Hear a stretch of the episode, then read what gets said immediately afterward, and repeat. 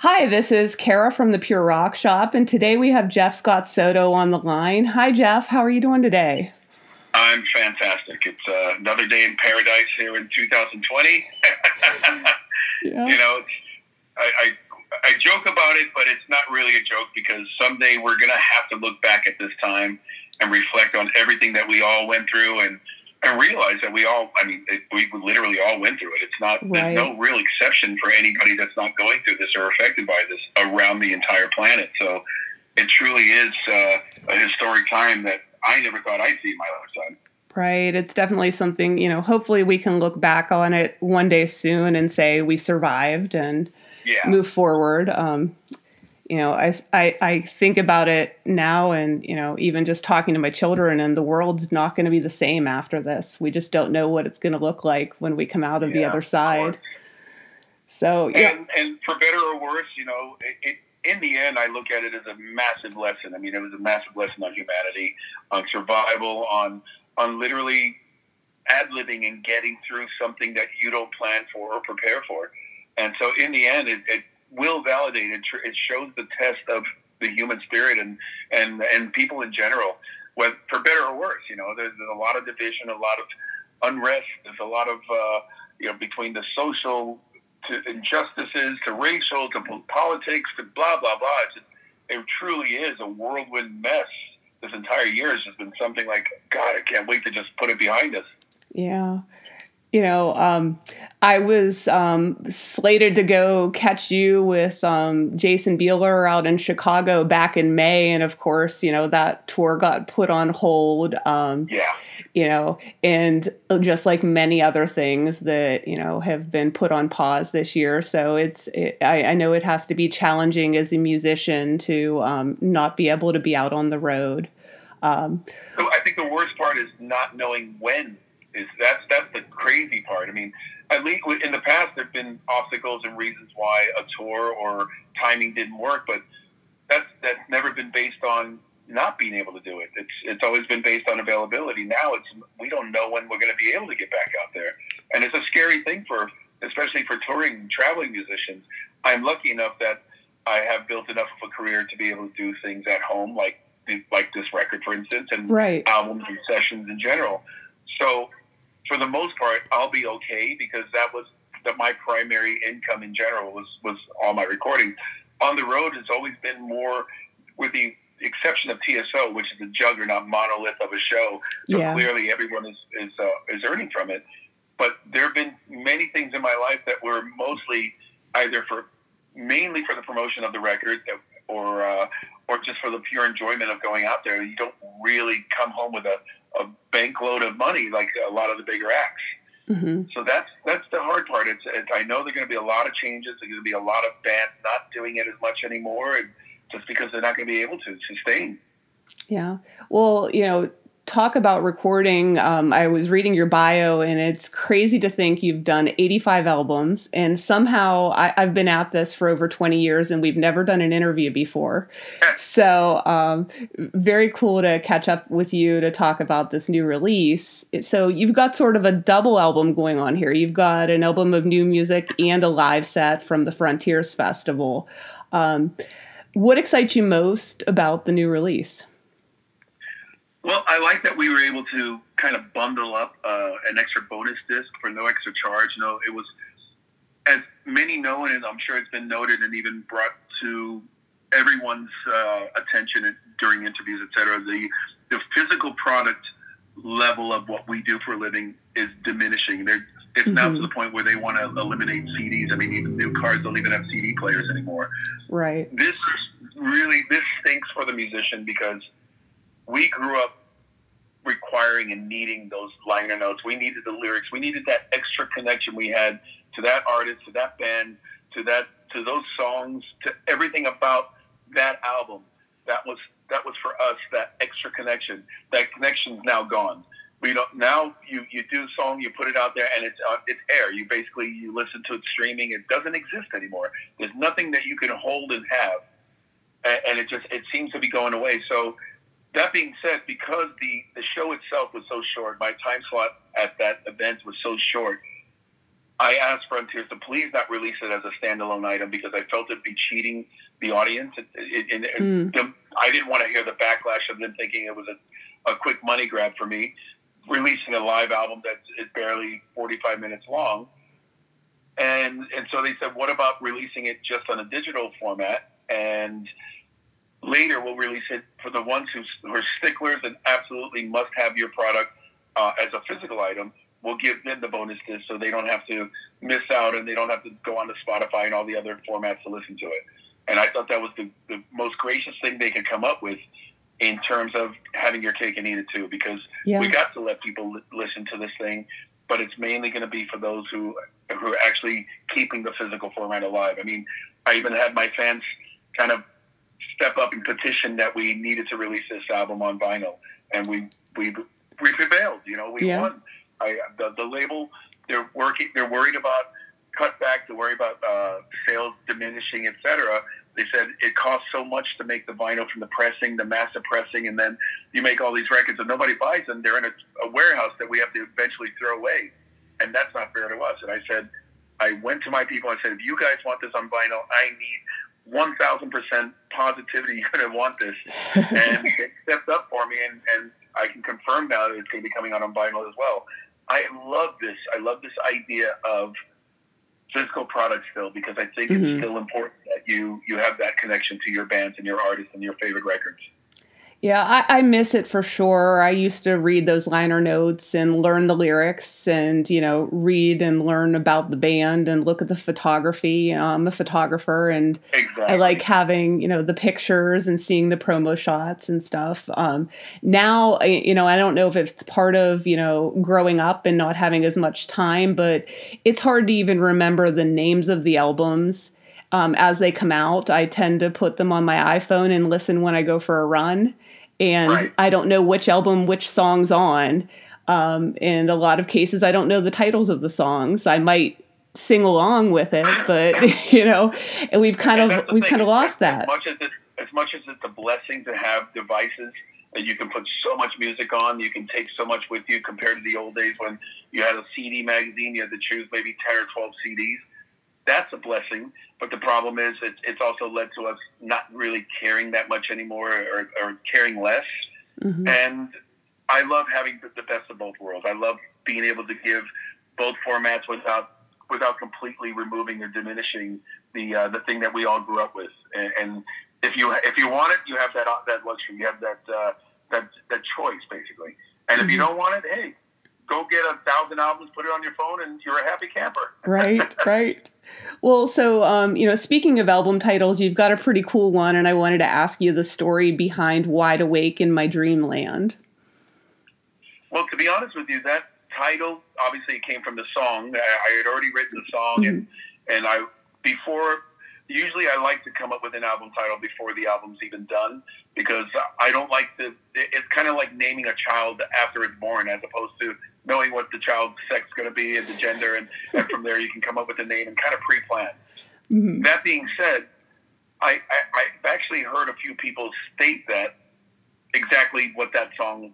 It, even after the I already written the song, I've heard people actually like just proclaim, "I can't believe what we're living through right now." This, again, mm-hmm. before COVID, yeah. I can't believe this feel. It feels like a dream, but it's like we're wide awake in, in this dream. So I kind of elaborated on that with the lyric on the song, and then I, I wanted to call the album that just because it seems like I keep hearing it from people. Yeah, I thought it's a it's a great reflection of the time before COVID, even more so during COVID. Mm-hmm. Before COVID, it was the same thing. We had we have a lot of division, we have a lot of unrest, we have a lot of uh, it, just so much going on, especially in our own country. Right. But it's it's a worldwide thing that we've always dealt with, but this more so than ever, it really truly seems to have hit it on the head. And again, it was it was coincidental that it truly means more now than it did when I uh, when I chose that as the the, uh, the title for the album. For sure. So I wanted to tell you, talk to you a little bit about the band that you've put together. You worked with Alessandro um, to produce the album. Um, tell us about the band and um, you know the difference between I guess the band on the um, the new material and then the band that you had live with you at Frontiers. Well, I I, I always have Edu, the drummer that's on the record, and he's in my other band, Soto. Uh, he's been in also my solo projects. He's been, I've been involved with him for many, many years now. Um, mm-hmm. And I insist that he plays all my stuff because I do as a drummer, uh, he thinks the way I do if I were a drummer. He, he plays the drums for the song. He doesn't play the drums to, to try to get adulation. Look at how good I am. Look how diverse I am. Mm. That just happens naturally when you hear him play. I love what he brings to my music, so I, am always using Edu, even though I didn't necessarily want the. Uh, I didn't want to have many. I didn't want to have anybody from Soto really on this album because Soto is a band, and I love having the separation of my solo stuff to the band Soto. Okay. Alessandro was my producer, song, main core songwriter from the get go, and I knew he'd be playing keys on it, so he was naturally my choice on that department. Mm-hmm. But he also did he demoed all the songs himself at home. He played all the instruments, did it with drum loops, etc. So I knew he was an actually worthy bass player. When he sent me these songs, I said, "Please don't hire a new bass player. I, I love what you're doing on these songs. I think we need to keep your parts." Very and the last the last rounding that off was the guitar player. Um, I have a plethora. I have the, the most insane round of guitar players that I could have brought on this. And again, I normally like using my guy Jorge Salán from Soto, but I want again mm. wanted to separate the two worlds. I wanted JSS to be separate from Soto, so I okay. didn't invite Jorge to play guitar on it. Alessandro came to me and said, "Man, I got this guy. I, I've known him for a long time, but I've never worked with him, and he's so good. I want to use him for the album." And I gave Alessandro one thousand percent trust that this was the guy that we should be using. Now, if you fast forward to what I said earlier, then Alessandro sent me all the demos and all my vocals, all my lyrics, everything were written to the demos, and he he was even like doing mock solos. Okay. I submitted all my vocals, and then he continued getting the real drum tracks, getting all the guitar tracks. The first two or three songs he sent me with the real stuff, I, my mind was just blown. This guy, Fabrizio Sgattoni, completely unknown guy from Italy, he literally corralled all my favorite guitar players in one and brought them onto this record. I, I couldn't be happier with this guy's involvement on this record. Excellent. So um, I wanted to talk to you a little bit about you know some of the influence that shape your sound and you know how you differentiate, like you said, keeping Soto separate from your solo projects. Well, musically is, is the first indication. I mean, mm-hmm. Soto is a heavier affair. Sure. So I know if something is too heavy, I wouldn't use it for the JSS item.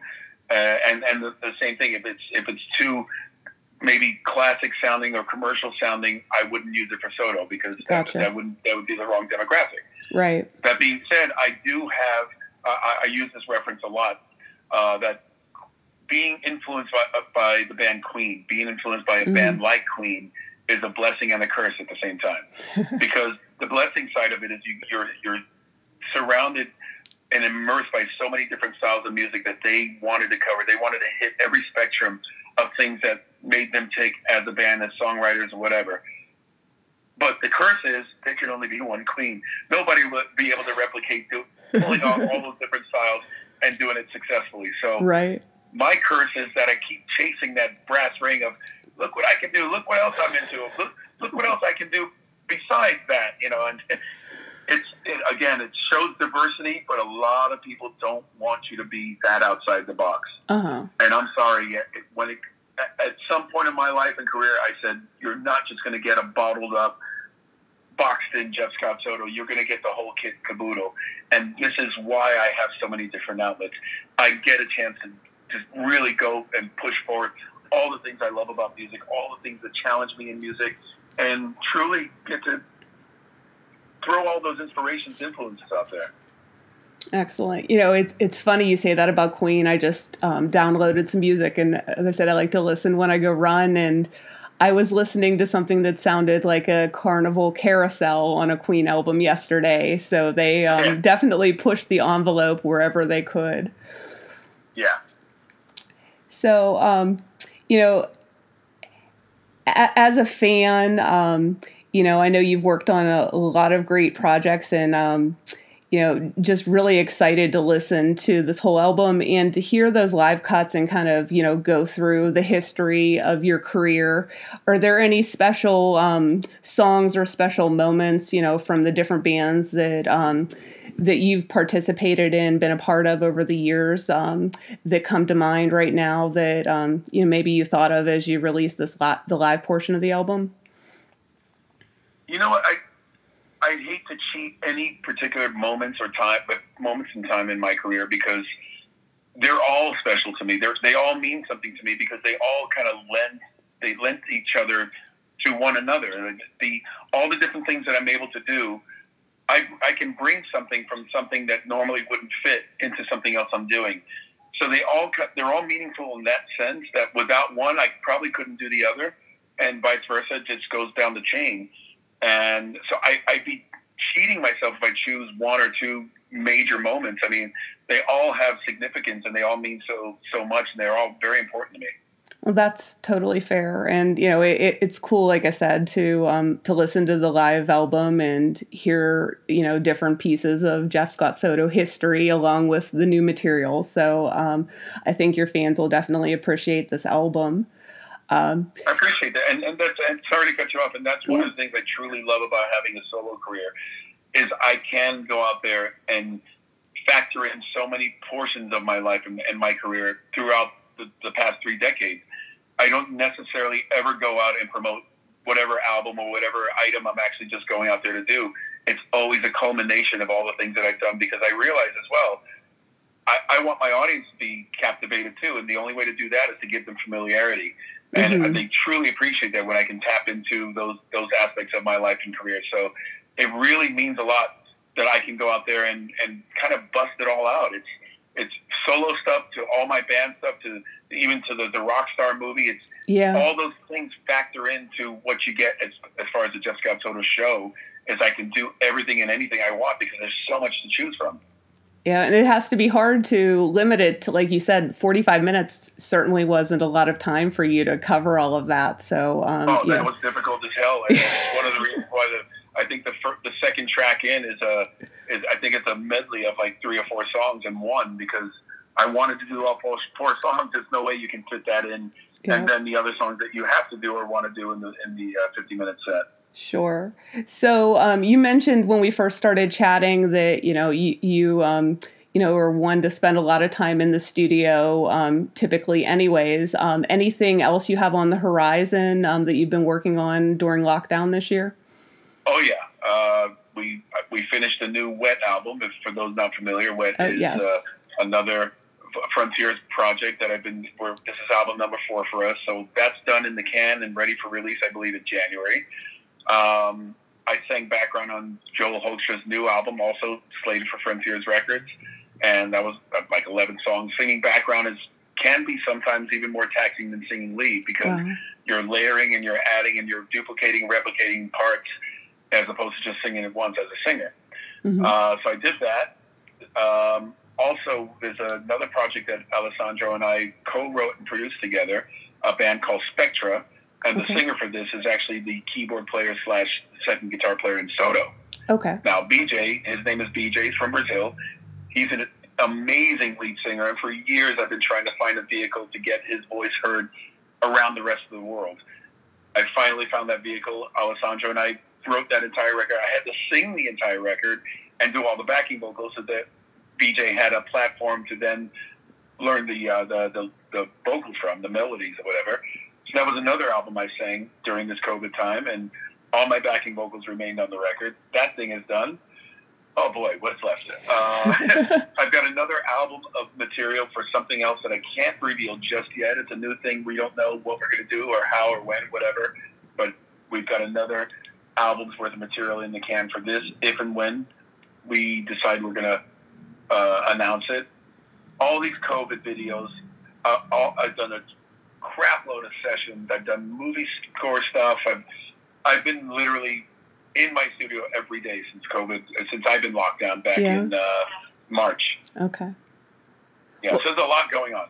Well, it sounds like the next time we chat will definitely be over 90 albums, um, even if it's later this year. it's funny because when that when that came out, I mean, obviously they, they did a basic overall count or overview right. uh, on that for that bio. I think I've done about 85 songs. I, I, I want to throw that in. Well, you've done over 85 in your career. I'm like, yeah, I've done about 85 songs in the past seven months. Very cool. Well, Jeff, thanks so much for taking time to chat with us today. Um, you know, it's always great to catch up with you, and hopefully, uh, we'll get to see you on the road or on a cruise or somewhere, um, you know, I out sure performing in the near future. Thanks for your time, and uh, and thanks for helping me put the word out on this thing. Absolutely.